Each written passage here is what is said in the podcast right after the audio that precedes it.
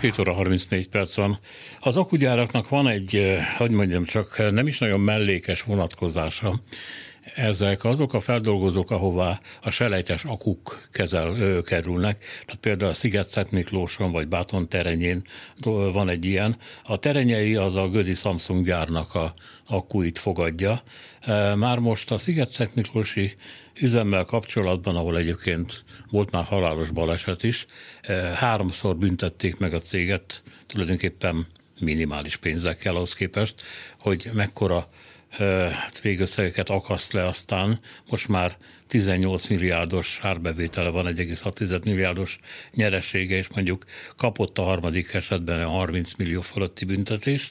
Egészen elképesztő Hmm, körülmények vannak, de ugyanez jellemzi a bátony terenyei feldolgozót, és hát ami az állam szerepét illeti, a környezetvédelmi előírások itt is vagy nem léteznek, tehát nem igazán kérik ezeket számon, vagy pedig ha mégis történik valami, akkor konstruktívan félrenéznek. Bodnár Zsuzsa van velünk, az átlátszó újságírója Gödi lakos, a Gödért Egyesület aktivistája. Jó reggelt kívánok!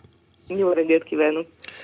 Hát egy, egy hír van ezzel kapcsolatban, azt hiszem, hogy a Sziget Szent Miklósival éppen, hogy elmentek a kormányhivatal emberei, és hát gyakorlatilag megbetegedtek maguk is. Bőrkiütés, torokkaparás, szájfájdalom, valami van a levegőben, amit nem tudtak azonosítani, de hát biztos, hogy betegít. Mik az ön információ ezzel kapcsolatban, mármint a helyzettel kapcsolatban? Kicsit korrigálnom kell, de nem csodálkozom a tévedésem, mert olyan sok büntetést kapott, összesen 12 szankciót kapott a cég, ez a Sangil nevű dél-koreai cég, a két üzemére, a Sziget Miklós és a Bátony terenyei üzemére. Ez utóbbi, ez a 31 milliós, ez éppenséggel a Bátony terenyei üzemben történt vizsgálat során került megállapításra, de a Sziget Miklósival is vannak problémák. Onnan olyan határozatokat sikerült megszereznem, amik a dolgozók gyakorlatilag állandó veszélyeztetését mutatják. Tehát Sziget-Szent Miklósról mm, kaptam, vagy szereztem olyan három határozatot, ami a rákkeltő anyagok állandó jelenlétét biztosítja a munkahelyis, vagy bizonyítja a munkahelyiségekben, a dolgozók szervezetében is. Ez az utóbbi, ez a 31 milliós, ezt azért kapta Bátony terenyei üzem, mert ez tulajdonképpen nem a, a megbetegítő vegyszerszag miatt, mert az nem derül ki, hogy honnan ered, hanem hogy engedély nélkül tároltak több száz tonna hulladékot, akuhulladékot, több mint ezer hordóban, amik mindenhol az üzem területén jelen voltak, de igen, benne van a határozatban az is, hogy a kormányhivatal emberei bőr és nyálkahártya irritációt tapasztaltak. Az üzem területén is, sőt a parkolóban is, sőt a lakói vezetek felé is eljut ez a bűz. Ja, ráadásul jól tudom, akkor ezt a körülbelül ezer vagy ezernél több hordónak a uh-huh. tartalmát nem tudták igazolni, hogy honnan van. Nem, nem, nem. Tehát itt a, a büntetés az úgy szól, hogy hulla, ö, engedély nélküli hulladékgazdálkodási tevékenység és a nyilvántartás vezetésének a hiánya. Na most azért egy ilyen telepen, ahol több ezer tonna veszélyes anyag fordul elő, szóval most képzeljük el, hogy ennek a, ennek a nyilvántartását nem vezetik úgymond pontosan, vagy szándékosan eltitkolják, hogy honnan hozzák oda ezeket a, ezeket a hulladékokat olyannyira nem tudták megállapítani, hogy tanúkat kellett kihallgatni, de azok sem tudtak egyértelmű választ adni, hogy mi folyik ott a telepen. Hát mi a vélemény arról, hogy ezt a, a dél-koreai cég, hát ezzel kapcsolatban persze, hogy, hogy egészen más egészen más filozófiák alapján működnek, ugye tudjuk a gumiüzem elhíresült történetéből.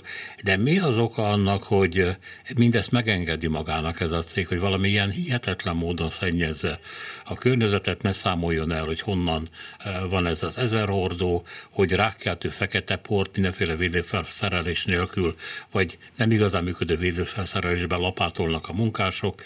Nem beszélve arról, ami úszik a levegőben, tehát gondolom azért Németországban ez nem menne.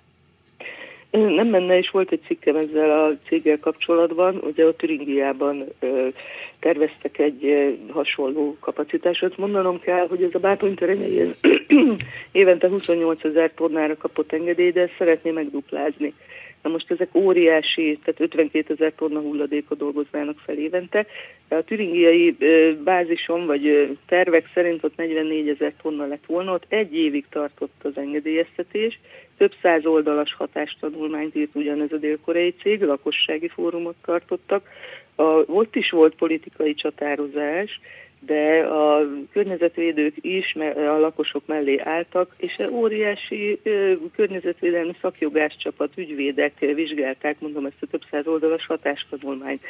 Tehát ott még szó sem volt arról, hogy valami ilyen, ilyen egészen elképesztő védségeket követhet el egy, egy gyakorlatilag környezetvédelmi engedély nélkül enge, működtethető cég, ami ugye nálunk megtörténik.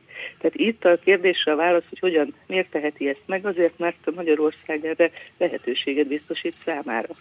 Szóval azért ezt tudomásul kéne venni, hogy, hogy na, bocsánat, hogy most kitérek arra is, hogy, hogy Szijjártó úr elmondja ezeket a dumákat, hogy nagyon szigorú szabályozás. Szóval én nézem a dél-koreai sajtót is. Tehát amikor beszámolnak arról, hogy ide jönnek Magyarországra, és és tárgyalnak a magyarokkal, akkor meg sincs nevezve egyetlen egy szereplő sem.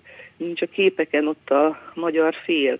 Nincsenek azok a problémák, amik nekünk a legnagyobb problémák, hogy hogy, hogy a környezeti veszélyeztetés, vagy a munkaköri veszélyeztetés, nekik nem ez a probléma, nekik az, hogy legyen elég munkaerő, és Magyarország gyorsabban biztosítsa azt, hogy a külföldről, Fülöp-szigetekről, hmm. meg innen-onnan jöjjenek a munkások. Tehát mi nem számítunk és ez nagyon fontos lenne megérteni a magyaroknak, hogy mi, mi tehát nem ilyen politikai lózungokat mondok, hogy gyarmattal tesznek minket, de gyakorlatilag nézzük már meg azt, hogy, hogy, hogy nem véletlen, hogy nem tudják a, itt a munkások vagy a, a lakosok az érdekeiket érvényesíteni. Ehhez a hatóságok, a magyar hatóságok asszisztálnak, és kihasználják ezt a lazasságot ezek a dél-koreai vagy kínai cégek. Hát igen, ezért van az, hogy ilyen sokan szeretnének idejönni. A Igen. feltételek lazák, a kormány kb. 10-12 százalékkal beszáll a telepítésbe, vagy máshol is nyilván van ilyen. Igen. Hát nem tudom, hogy miért nem tartanak attól, hogy ezek a hírek azért elterjednek az országban, de hát majd folytatjuk ezt a beszélgetést máshol. Most köszönöm szépen Bodnár Zsuzsának, az Atlac újságírójának, a Gözért Egyesület aktivistájának. További jó reggelt!